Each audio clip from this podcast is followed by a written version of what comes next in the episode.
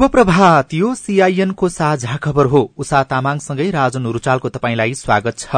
सामुदायिक रेडियोबाट देशैभरि एकैसाथ प्रसारण भइरहेको साझा खबर सीआईएन खबर डट कम र मोबाइल एप सीआईएनबाट पनि सुन्न सकिन्छ। आज दुई हजार अठहत्तर साल फागुन एघार गते बुधबार फेब्रुअरी तेइस तारीक सन् दुई हजार बाइस नेपाल सम्मत एघार सय बयालिस फागुन कृष्ण पक्षको सप्तमी तिथि। बाह्रौं वर्ष प्रवेशको अवसरमा डोटीको रेडियो त्रिवेणी र एघारौं वर्ष प्रवेशको अवसरमा रेडियो रामेछापलाई उत्तरोत्तर प्रगतिको शुभकामना व्यक्त गर्दै साझा खबरमा प्रमुख खबरका शीर्षकहरू। एमसीसीमा एमालेको साथ खोज्दै प्रधानमन्त्री आफ्नो माग पूरा हुने वातावरण बनाउन ओलीको जवाब सत्ता गठबन्धन भने धर्मराउँदै। स्थानीय चुनावका लागि निर्वाचन आयोगले नौ अर्ब माग्यो। व्यापार घाटा दश खर्ब भन्दा बढ़ी चार वर्षमा द्रुत मार्गको प्रगति सोह्र प्रतिशत मात्रै बन्दरगाहमै रोकिए पाँच हजार कन्टेनर। प्रदेश एकको नाम अझै जुरेन। विस्तारित वीर अस्पताल योजना परियोजना अलपत्र। बाजुरामा महिनावारी हुँदा शिक्षिकालाई विद्यालय प्रवेशमा निषेध। रूसीमाथि प्रतिबन्ध लगाउने देशको संख्या बढ़दै सोमलियामा पचपन्न लाख मानिसका लागि खाद्यान्न आवश्यक रहेको राष्ट्रसंघको भनाई। बुर्किना फासोको एक सुनखानीमा विस्फोट हुँदा साठी जनाको मृत्यु। र छनौटको सेमी फाइनलमा युएईसँग पराजित भएपछि टी ट्वेन्टी विश्वकप खेल्ने नेपालको सपना अधुरै।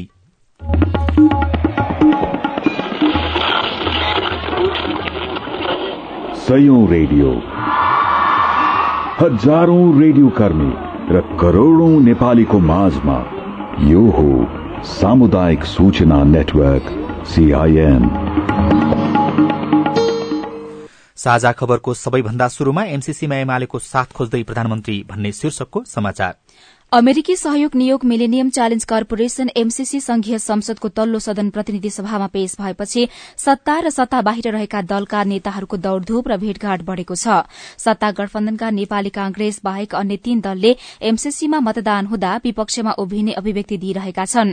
यस्तो अवस्थामा एमसीसीको पक्ष र विपक्षमा छलफल गर्न नेताहरू भेटघाटमा सक्रिय भएका हुन्।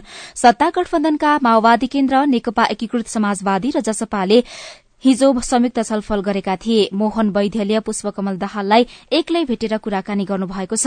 त्यस्तै अमेरिकी राजदूतले एमाले अध्यक्ष केपी शर्मा ओलीसँग पनि भेटघाट गर्नुभयो। साँझ प्रधानमन्त्री शेरबहादुर देउवा र प्रमुख प्रतिपक्षी दल एमालेका अध्यक्ष केपी शर्मा ओली बीच प्रधानमन्त्री निवास बालुवाटारमा छलफल भयो। ओलीसँग एमालेका वरिष्ठ उपाध्यक्ष ईश्वर पोखरेल उपाध्यक्ष विष्णु पौडेल र उपमहासचिव विष्णु रिमाल पनि बालुवाटार पुग्नु भएको थियो। नेपाली कांग्रेसको सभापति समेत रहनुभएका प्रधानमन्त्री देउवाले एमसीसी सदनमा अनुमोदनका लागि मतदान हुँदा माओवादी केन्द्र र नेकपा एकीकृत समाजवादीले धोका दिने आशंका गर्दै एमालेसँग पनि संवाद जारी राखेका छन्। यसै क्रममा देउवाले ओलीलाई बालुवाटार बोलाउनु भएको हो। देउवाले बालुवाटारमा कांग्रेस उपसभापति पूर्णबहादुर खड्कालाई समेत राखेर एमाले अध्यक्ष ओली सहितका नेताहरूसँग करिब साढे दुई घण्टा छलफल गर्नुभयो। तर छलफल त्यति सकारात्मक बन्न नसकेको स्रोतको दावी छ। कुराकानीका क्रममा प्रधानमन्त्री देउवाले उहाँले एमसीसी सदनबाट अनुमोदन गर्न ओलीसँग सहयोग माग्नु भएको थियो। ओलीले भने आफ्नो पार्टीले राखेका माग सम्बोधन गरी आफूहरूलाई संसदमा हुने छलफलमा सहभागी हुने वातावरण बनाउन आग्रह गर्नुभएको थियो। अमेरिकी सहयोग नियोग एमसीसीसँगको सम्झौता प्रतिनिधि सभामा आइतबार पेश गरिएपछि प्रधानमन्त्री शेरबहादुर देवा अनुमोदनको पक्षमा मत जुटाउन सक्रिय भएर लाग्नु भएको छ। तर प्रमुख प्रतिपक्षी दल मात्रै होइन सत्तापक्षीय दलले पनि पक्षमा मत हाल्ने निश्चित नभएकाले प्रधानमन्त्रीको मेहनत भने जारी नै रहेको छ। गठबन्धनका दलले विपक्षमा मतदान गरेमा तथा एमाले प्रक्रियामा भाग नलिएमा अनुमोदनको प्रक्रिया कठिन प्राय हुने देवाको आकलन रहेको छ। संसद सचिवालयमा बत्तीस महिना अघि दर्ता भएको एमसीसी सम्झौतामाथि प्रतिनिधि सभामा बिहिबार एक बजे छलफल गर्ने तयारी रहेको छ। बैठकमा एमसीसीमाथि सैद्धान्तिक छलफल हुने सम्भावना छ। छलफलमा कति सांसदले भाग लिन्छन् भन्ने यकिन भएको छैन। दलीय प्रतिनिधित्वका आधारमा कि व्यक्तिगत रूपमा धारणा राख्न सांसदलाई समय दिने भन्ने पनि निश्चित नभएको संसद सचिवालयले जनाएको छ। कार्यव्यवस्था परामर्श समितिमा हुने सहमति वा सभामुखले निर्धारण गरेको समय अनुसार छलफल हुनेछ। अबको कार्यव्यवस्था समिति बैठकमा एमसीसी सम्झौता अनुमोदन प्रक्रिया कसरी अगाडि बढ़ाउने भन्ने बारेमा छलफल गरिनेछ। प्रतिनिधि सभा बैठकमा संचार मन्त्री ज्ञानेन्द्र बहादुर कार्कीले सैद्धान्तिक छलफल गरियोस् भन्ने प्रस्ताव राख्नुहुनेछ। सैद्धान्तिक छलफलमा सांसदहरूले एमसीसीको पक्ष र विपक्षमा बोल्नेछन् त्यसपछि सम्झौता सदनमा पेश गरेका संचार मन्त्री कार्कीले छलफलमा उठेका प्रश्नहरूको जवाब दिनुपर्ने हुन्छ। संसदीय प्रक्रिया अनुसार मन्त्रीले जवाब दिएपछि सभामुखले एमसीसी सम्झौतामाथि सामान्य छलफल गरियोस् भन्ने प्रस्तावलाई निर्णयार्थ प्रस्तुत गर्नुपर्ने हुन्छ जसलाई बहुमतले स्वीकृत गर्नुपर्छ। बहुमतले अस्वीकृत भए सरकारले ल्याएको विधेयक होस् वा सन्धि सम्झौतालाई अघि बढ़ाउने बाटो बन्द हुन्छ। संसदका पूर्व महासचिव सूर्य किरण गुरूङले भन्नुभएको छ। प्रस्ताव स्वीकृत भए प्रतिनिधि सभा नियमावली दुई हजार पचहत्तरको नियम दुई सय पच्चीस बमोजिम सदनमा छलफल गरियोस् वा छलफल गर्न सम्बन्धित समितिमा पठाइयोस् भन्ने अर्को प्रस्ताव मन्त्रीले राख्न सक्नेछन्। प्रस्तावलाई सभामुखले प्राय ध्वनि मतबाट निर्णय गराउने व्यवस्था रहेको छ। सर्वोच्च अदालतले एमसीसी सम्झौता अनुमोदन गर्ने निर्णय अधिकार संसदको भएको व्याख्या गरेको छ। एमसीसी परियोजना संसदबाट पास गर्न रोक्न माग गर्दै परेको निवेदन सर्वोच्च प्रशासनले दरपेट गरिदिएसँगै एमसीसी बारे निर्णय गर्ने बाटो खुला भएको हो। अधिवक्ता सुरेन्द्र भण्डारी र स्वागत नेपालले सन्धि ऐन दुई हजार सड़चालिसको दफा चार अनुसार संसदबाट पास हुन नसक्ने भन्दै रेड दायर गर्नुभएको थियो। दुवैजनाले एमसीसी सन्धि ऐन अनुसार नपर्ने दावी गर्नुभएको थियो तर सर्वोच्चले एमसीसी संसदमा टेबल भएर प्रक्रिया अगाडि बढ़ेकाले रोक्न नमिल्ने ठहर गर्दै रेड निवेदन दरपीठ गरिदिएको हो। सत्तारूढ़ गठबन्धनका दुई घटक नेकपा माओवादी केन्द्र र नेकपा एकीकृत समाजवादीले सरकारको भविष्य जोखिममा पर्ने गरी निर्णय लिएको गरिएको बताइएको छ। माओवादी केन्द्रको फागुन चार गते बसेको संसदीय दलको बैठकले एमसीसीमा सरकारले जबरजस्ती गरे गठबन्धन भत्किने र आफूहरू गठबन्धन सरकारबाट बाहिरिने निर्णय गरेको थियो। यथास्थितिमा एमसीसी संसदमा टेबुल गर्न समेत नहुने उसको मत रहेको छ। एमसीसी टेबुल भयो तर उसले सरकार भने छोडेको अवस्था छैन। नेकपा एकीकृत समाजवादीले निरन्तर बैठक राखेर एमसीसी विरूद्ध मोर्चा कसेको अनुभूति हुने गरी निर्णय गरिरहेको छ।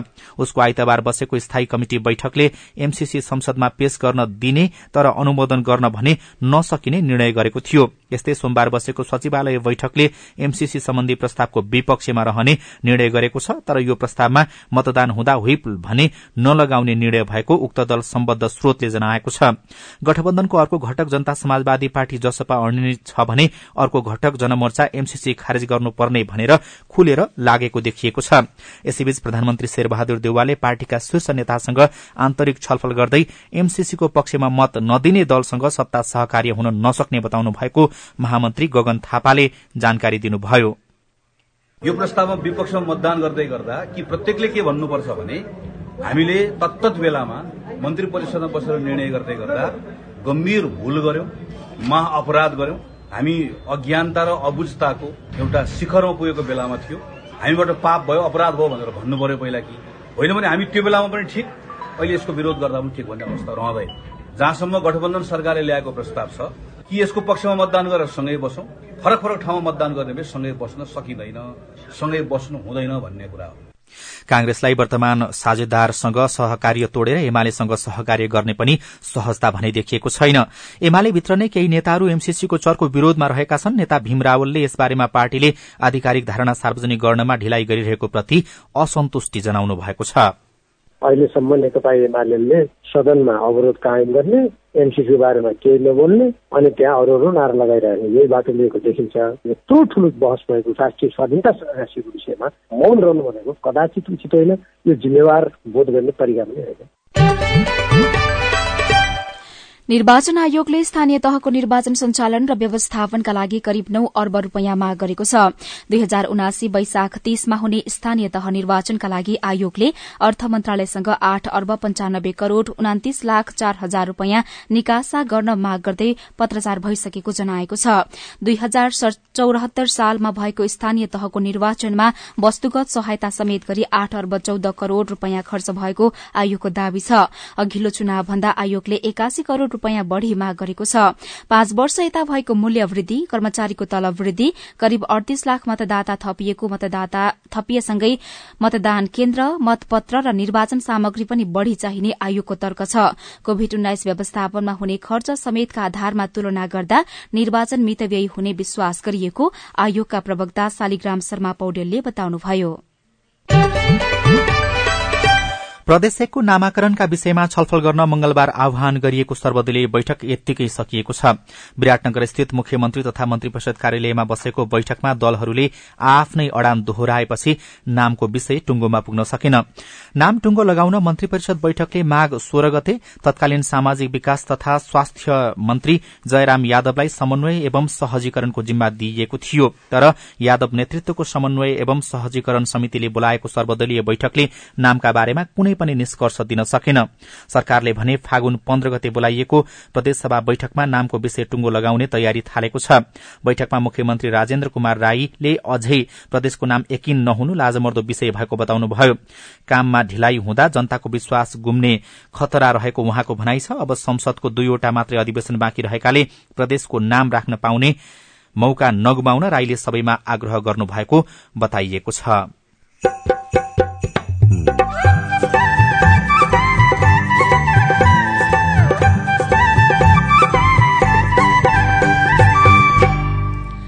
सामुदायिक सूचना नेटवर्क सीआईएन मार्फत देशभरि प्रसारण भइरहेको साझा खबरमा एकल महिलाको रातो लगाउने अभियान सामाजिक परिवर्तनको मानक। जसले त्यस्ता शब्दहरू बोल्नु भएको थियो उहाँहरू नै पनि हिजो मैले जे गरेँ त्यो रातो लगाएँ जे गरेँ अहिले उहाँहरू पनि आफै स्वयं त्यो चिजहरू लगाएर हिँड्न थाल्नुभएको छ। व्यापार घाटा दश खर्ब भन्दा बढ़ी चार वर्षमा द्रुत मार्गको प्रगति सोह्र प्रतिशत मात्रै बन्दरगाहमै रोकिए पाँच हजार कन्टेनर लगायतका खबर बाँकी नै छन्। सीआईएनको साझा खबर सुन्दै गर्नुहोला। कोविड उन्नाइस खोप लगाउने बारे काठमाडौँ भक्तपुर र ललितपुर जिल्ला स्वास्थ्य कार्यालयको जरूरी सूचना। काठमाडौँ भक्तपुर र ललितपुर जिल्लाका तोकिएका खोप केन्द्रबाट यसअघि कोविड उन्नाइस विरूद्धको खोप लिन छुटेका दोस्रो मात्रा नलिएका र बुस्टर लगाउन बाँकी बाह्र वर्ष भन्दा माथि उमेर समूहका सबैलाई कोविड उन्नाइस विरूद्धको फाइजर खोप दिइरहेको छ।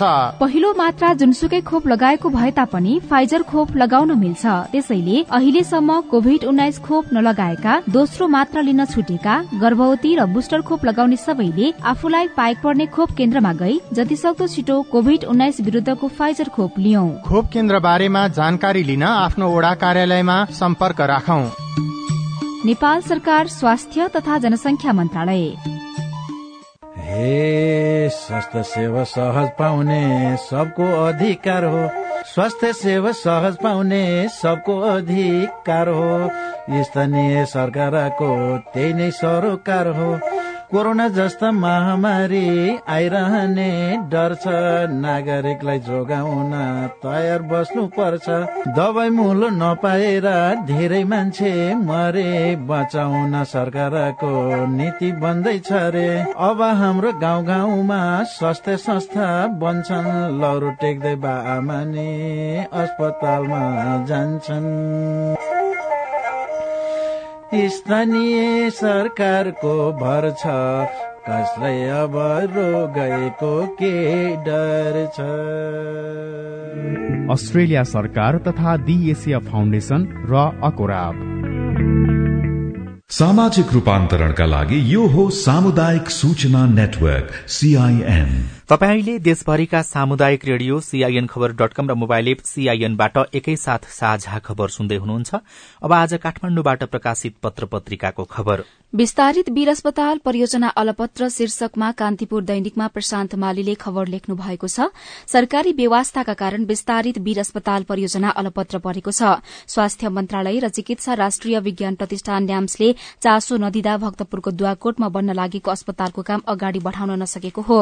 अर्थ मन्त्रालयले यस वर्ष आयोजनाको विस्तृत परियोजना प्रतिवेदन डीपीआर तयार गर्न पचास करोड़ रूपियाँ छुट्याएको थियो तर चालू आर्थिक वर्षको सात महिना बितिसक्दा पनि काम नबढ़ेपछि बजेट फ्रिज हुने देखिएको छ। अस्पतालको डीपीआर र जग्गा व्यवस्थापन गर्न गत वर्ष छुट्याइएको चालिस करोड़ र दुई हजार छ्यात्तर सतहत्तरमा पन्ध्र करोड़ रूपियाँ फ्रिज भएको थियो। यस्तै घरेलु महिला श्रमिक स्वदेश फर्कने बाटो खुल्यो शीर्षकमा कारोबार दैनिकमा खबर छ।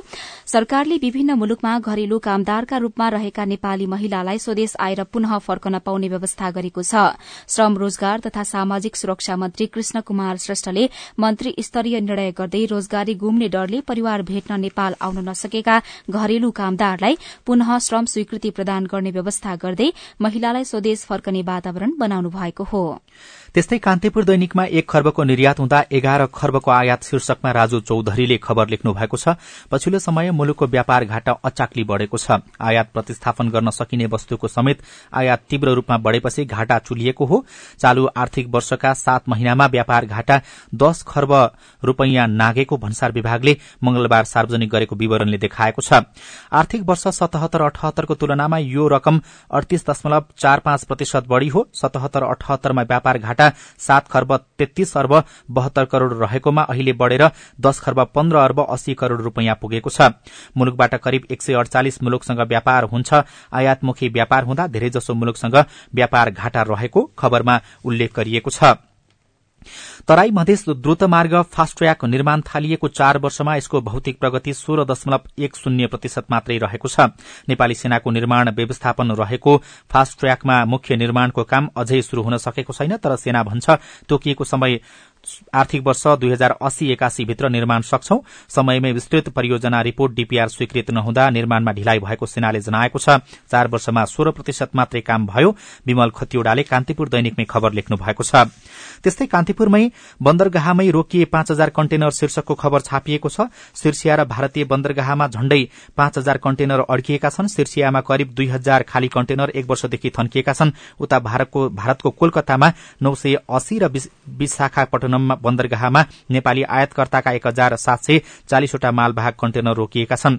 विगतमा सुक्खा बन्दरगाह सञ्चालन कम्पनी हिमालयन टर्मिनलको साझेदारीमा कम्पनी एवं भारतीय रेलवेको भगिनी संस्था कोंकरले रेलवे र्याक पठाउन कम गरेकाले यस्तो समस्या चुलिएको वीरगंज स्थित इन्टरमोडल आयात यातायात विकास समिति कार्यालयका प्रमुख कमल गेवालीले बताउनु भएको खबरमा उल्लेख गरिएको छ। सात महिनामा मरे सत्ताइस गैडा शीर्षकमा कान्तिपुर दैनिकमै चितवनबाट रमेश कुमार पौडेलले खबर लेख्नु भएको छ। चार महिना यता चितवन राष्ट्र निकुञ्ज र मध्यवर्ती वन क्षेत्रमा बाघले एकसिंगे गैडाका चारवटा बच्चा केटो मारिसकेको छ। अर्कोतर्फ भाले गैडाहरू भाषमा परेर मर्ने क्रम समेत बढ़दै गएको छ। गत साउन यता सत्ताइस गैडा मरेकामा भाषमा परेर मर्नेको संख्या छ रहेको निकुञ्जले जनाएको छ। निकुञ्जका सूचना अधिकारी गणेश प्रसाद तिवारीका अनुसार गत मंगिर चारमा निकुञ्जको घड़गाई क्षेत्रमा गैडाको अन्दाजी डेढ़ वर्षको भाले बच्चा मृत भेटियो। त्यसलाई बाघले मारेको हो। त्यसपछि माघ चौविसमा बाघमारा पोस्ट नजिक काभ्रे तालमा एक वर्षको र त्यसको पाँच दिनपछि सौराहा ढुङ्ग्रे खोलामा चार महिनाको गैडा बाघकै आक्रमणमा परेर मरेको भेटिएको थियो। फागुन चारमा शिशुवार मध्यवर्ती सामुदायिक वन क्षेत्रमा बाघले मारेको अन्दाजी चार महिनाकै अर्को गैडा भेटिएको तिवारीले जानकारी दिनुभयो। गैडा मर्ने प्रमुख कारणमा पछिल्लो पटक घोल र सिमसार क्षेत्रमा भास पनि अग्रपंक्तिमा छ। नयाँ पत्रिका दैनिकको पहिलो पृष्ठमा महिनावारी हुँदा शिक्षिकालाई विद्यालय प्रवेशमा निषेध शीर्षकमा बाजुराबाट गगन ऐडीले खबर लेख्नु भएको छ। विद्यालय त्यस्तो मन्दिर हो जहाँ अन्धविश्वास र असामाजिक मान्यताहरू तोड्न बालबालिकालाई शिक्षित गराइन्छ। तर बाजुराको सदरमुकाम नजिकैको एउटा विद्यालयमा शिक्षिकालाई नै महिनावारी हुँदा विद्यालयमा निषेध गर्ने गरिएको छ। बड़ीमालिका नगरपालिका आठ रतुडा स्थित जनप्रकाश आधारभूत विद्यालयमा अध्यापन गर्ने शिक्षिका निरा विष्टले छाउ अर्थात महिनावारी हुँदा विद्यालय प्रवेश गर्न नपाएको बताउनु भएको छ। विद्यालय नजिकै रतुडो देउताको मन्दिर रहेको र छाउ भएको बेला विद्यालय जाँदा देउता रिसाउने भन्दै नजान भनिएको उहाँले बताउनुभयो। छाउ भएको बेला स्थानीयले विद्यालय नजान भनेका छन् त्यसैले जाने गरेकी छैन उहाँले भन्नुभएको छ। बड़ीमालिका नगरपालिकाले दुई हजार अठहत्तरमा सबै ओड़ालाई छाउगोठ मुक्त घोषणा गर्न अभियान चलाएको थियो। कोविडका कारण छाउपड़ी मुक्त घोषणा गर्न ढिलाइ भएको नगरपालिकाले जनाएको छ। नगर उपप्रमुख कविता विष्टले छाउपड़ीको अन्धविश्वासमा नलाग्न स्थानीयलाई आग्रह गर्नुभएको छ। अन्धविश्वासको चरम रूप देखिएको छ। महिनावारी हुँदा पनि शिक्षिकालाई विद्यालय प्रवेशमा निषेध गरिएको खबर नयाँ पत्रिका दैनिकले छापेको छ।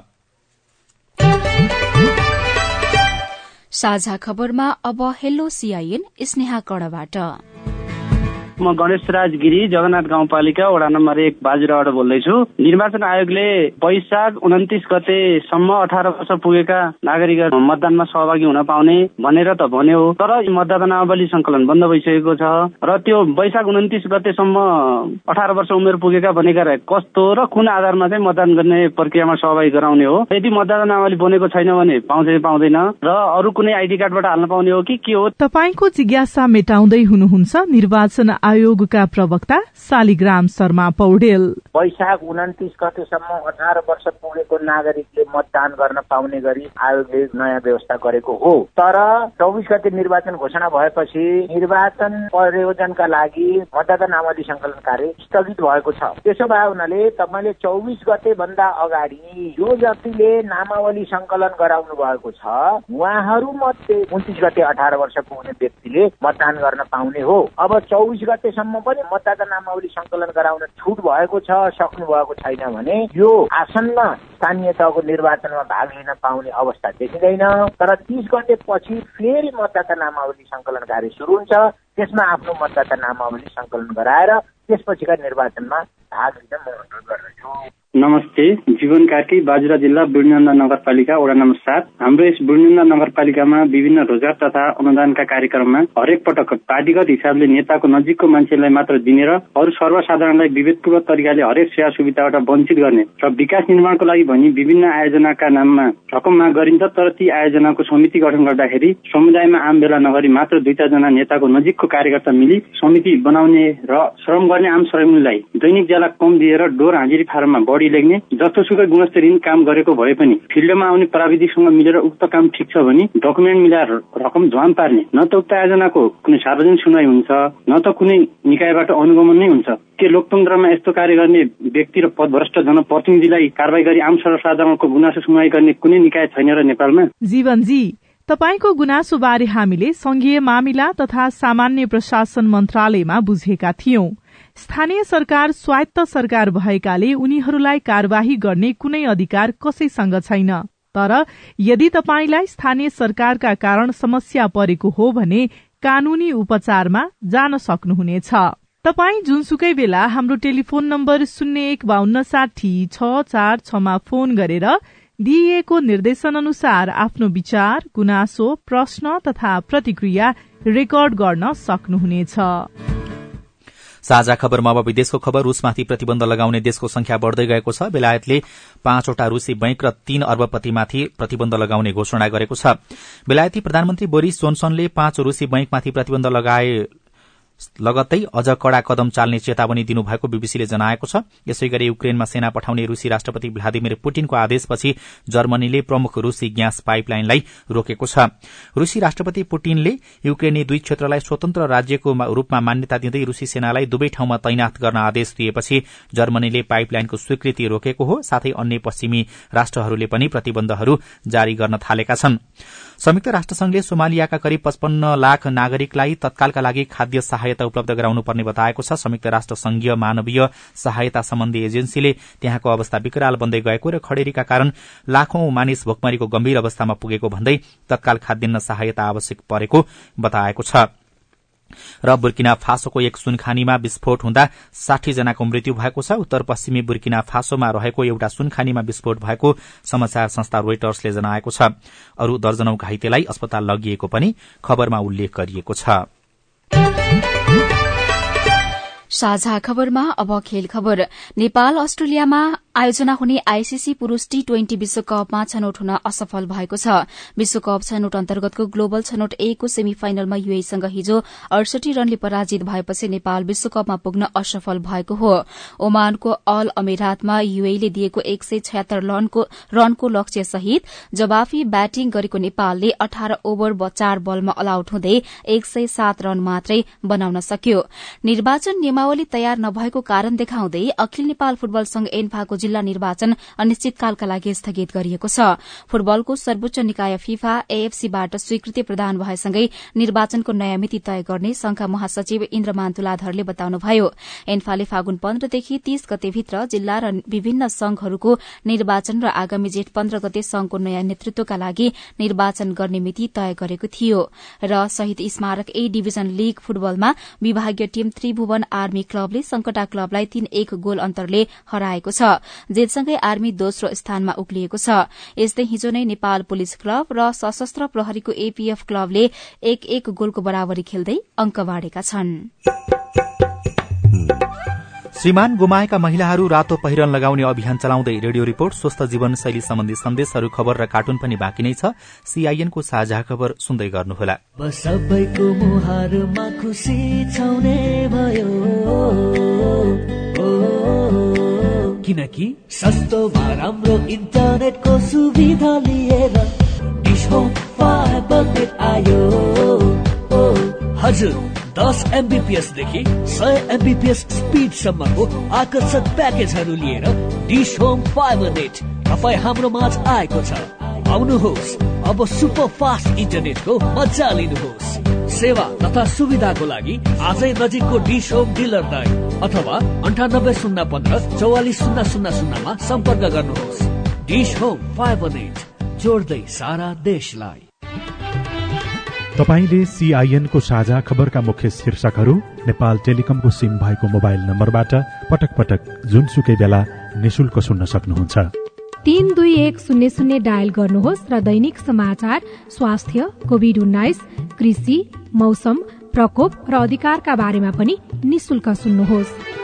तीन दुई एक शून्य शून्य सूचनाको संचार सामाजिक रूपान्तरणका लागि यो हो सामुदायिक सूचना नेटवर्क सीआईएन साझा खबरमा अब सफल महिला परिवर्तनको पाइला। रातो पहिरन विवाहित महिलाको पहिचानसँग जोडिएको छ। हिन्दू परम्पराले भन्छ श्रीमानको मृत्युपछि सिन्दूर र पोते मात्रै होइन विवाह अघिदेखि लगाउँदै आएको टीका चुरा र रातो पहिरन पनि लगाउन पाइँदैन। जुन कुरा आफूहरूको स्वतन्त्रता विरूद्ध रहेको भन्दै महिलाहरू गलत परम्परा हटाउन लागि परेका छन्। नुवाकोटका सरिता अधिकारीले अठाइस वर्षको उमेरमा आफ्नो श्रीमान गुमाउनुभयो।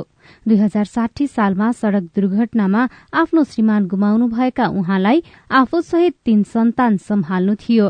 त्यसको लागि पनि आफू बलियो बन्नुपर्ने थियो। र मैले रातो लगाउँदै गर्दा मेरो जो बितेर जानुभएको उहाँको आत्मालाई शान्ति पाउनुको लागि नै मैले रातो लगाएर हो।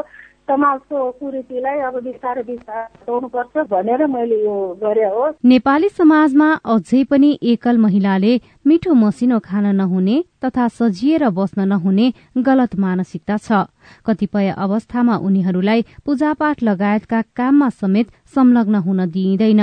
केही महिला त्यस्ता कुसंस्कारको विरूद्धमा खुलेर लागेका छन्। ललितपुरका यो सदा लामी छाने। पछाडिको कुराकाटीहरू त भइ नै हाल्छन् होला होइन? अब मैले चाहिँ सुनेको छैन। किनभने मेरो परिवर्तनहरू चाहिँ यसरी हटाउनु पर्छ भने मेरो मान्यताले नै गरेर मैले बाह्र दिनभन्दा उता चाहिँ सेतो लुगा लाउनु पर्छ भन्ने मान्यता दिन तर त्यो बाह्र दिन पनि सेतै लुगा लाएर बस्नुपर्छ भन्ने छैन। साहित्यकार पुष्पलता आचार्यले भने उन्नाइस वर्ष अघि नै एकल महिलाका लागि रातो अभियान शुरू गर्नु भएको थियो। यो अभियान अहिले पनि चलिरहेको छ। सबै कोडबाट सोचेर ल्याउँदा चाहिँ यो निराधार कुसंस्कार चाहिँ पहिल्यै तोडिनु पर्ने थियो जो सती प्रथा थियो त्यो तोडिया थियो। यो पनि त्यसकै अलिकति भाग बाँकी थियो। यो तोडियो ठिकै भयो भन्ने लाग्छ मलाई। राष्ट्रिय परिचय पत्र तथा पञ्जीकरण विभागमा अहिलेसम्म तीन लाख पचपन्न हजार चार सय पचपन्न जना एकल महिला सूचीकृत छन्। यी मध्ये कतिपय अझै पनि रातो लुगा लगाउन नहुने तथा मिठो मसिनो खान नहुने कुसंस्कारकै बीचमा बाँचिरहेका छन्। तर परिवर्तन आफैबाट शुरू गरेकाहरू भने समाजको व्यवहार फेरिँदै गएकोमा खुसी छन्। जो त्यो समाजमा जसले त्यस्ता शब्दहरू बोल्नु भएको थियो नचाहिँदा कुराहरू गर्नु भएको थियो नि उहाँहरूमै कतिपयमा त्यस्ता घटनाहरू घटेर उहाँहरू नै पनि अहिले हिजो मैले जे गरेँ त्यो रातो लगाएँ जे गरेँ अहिले उहाँहरू पनि आफै स्वयं त्यो त्यो चिजहरू लगाएर हिँड्न थाल्नुभएको छ प्रत्यक्ष अगाडि हुनुहुन्छ धेरैजना हुनुहुन्छ। परम्परावादी समाजले यस्ता परिवर्तनलाई सहजै स्वीकार्दैन तर एकल महिलाहरूको रातो लगाउने अभियान सामाजिक सांस्कृतिक परिवर्तनका लागि मानक बनेको अधिकार कर्मीहरू बताउँछन्। Sajana Timalsina CIN Kathmandu. यो रिपोर्टसँगै हामी साझा खबरको अन्त्यमा आइपुगेका छौं। सामुदायिक रेडियो प्रसारक संघद्वारा संचालित सीआईएनको बिहान छ बजेको साझा खबर सक्नु अघि मुख्य मुख्य खबर फेरि एकपटक। एमसीसीमा एमालेको साथ खोज्दै प्रधानमन्त्री आफ्नो माग पूरा हुने वातावरण बनाउन ओलीको जवाब सत्ता गठबन्धन भने धर्म राउँदै। स्थानीय चुनावका लागि निर्वाचन आयोगले नौ अर्ब माग्यो व्यापार घाटा दश खर्ब भन्दा बढ़ी। चार वर्षमा द्रुत मार्गको प्रगति सोह्र प्रतिशत मात्रै। प्रदेश एकको नाम अझै जुरिन विस्तारित वीर अस्पताल परियोजना अलपत्र। बाजुरामा महिनावारी हुँदा शिक्षिकालाई विद्यालय प्रवेशमा निषेध। रूसमाथि प्रतिबन्ध लगाउने देशको संख्या बढ़दै सोमालियामा पचपन्न लाख मानिसका लागि खाद्यान्न आवश्यक रहेको राष्ट्रसंघको भनाई। र छनौटको सेमी फाइनलमा युएसँग पराजित भएपछि टी ट्वेन्टी विश्वकप खेल्ने नेपालको सपना अधुरै। साझा खबरको अन्त्यमा कार्टुन लिएका छौं। नयाँ पत्रिका दैनिकबाट रवि मिश्रले बनाउनु भएको कर्नर किक शीर्षकको कार्टुन रहेको छ। यहाँ एउटा रेस्टुरेन्ट जस्तो देखाइएको छ। एकजना वेटर जस्ता देखिने व्यक्ति प्रधानमन्त्री पूर्व प्रधानमन्त्री केपी शर्मा ओली जस्ता देखिने व्यक्तिलाई के ल्याउँ भनेर सोध्दैछन्। अहिले गठबन्धनको कुरा रहेको छ। सत्ता गठबन्धन टुटाउनको लागि केपी शर्मा ओली एमालेका अध्यक्षले धेरै कुराहरू गरिरहनु भएको भनेर बाहिर आइराखेको छ। प्रधानमन्त्री शेरबहादुर देउवाले उहाँसँग बारम्बार एमसीसीलाई पारित गराउने विषयमा छलफल पनि गरिरहनु भएको छ। उहाँको एकमात्रै शर्त भनेको गठबन्धन जसरी पनि टुट्नु पर्यो भन्ने कुरा रहेको छ। अनि ती वेटरलाई जवाफ दिँदै पूर्व प्रधानमन्त्री जस्ता देखिने व्यक्ति यसो भन्नुहुन्छ। एक प्लेट गठबन्धन टुटेको ल्याउन भाइ।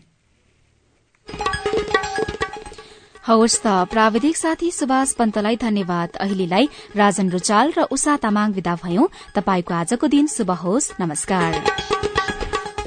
यसपछि देशभरिका सामुदायिक रेडियोबाट कार्यक्रम हाम्रो पालिका प्रसारण हुनेछ। सुन्ने प्रयास गर्नुहोला।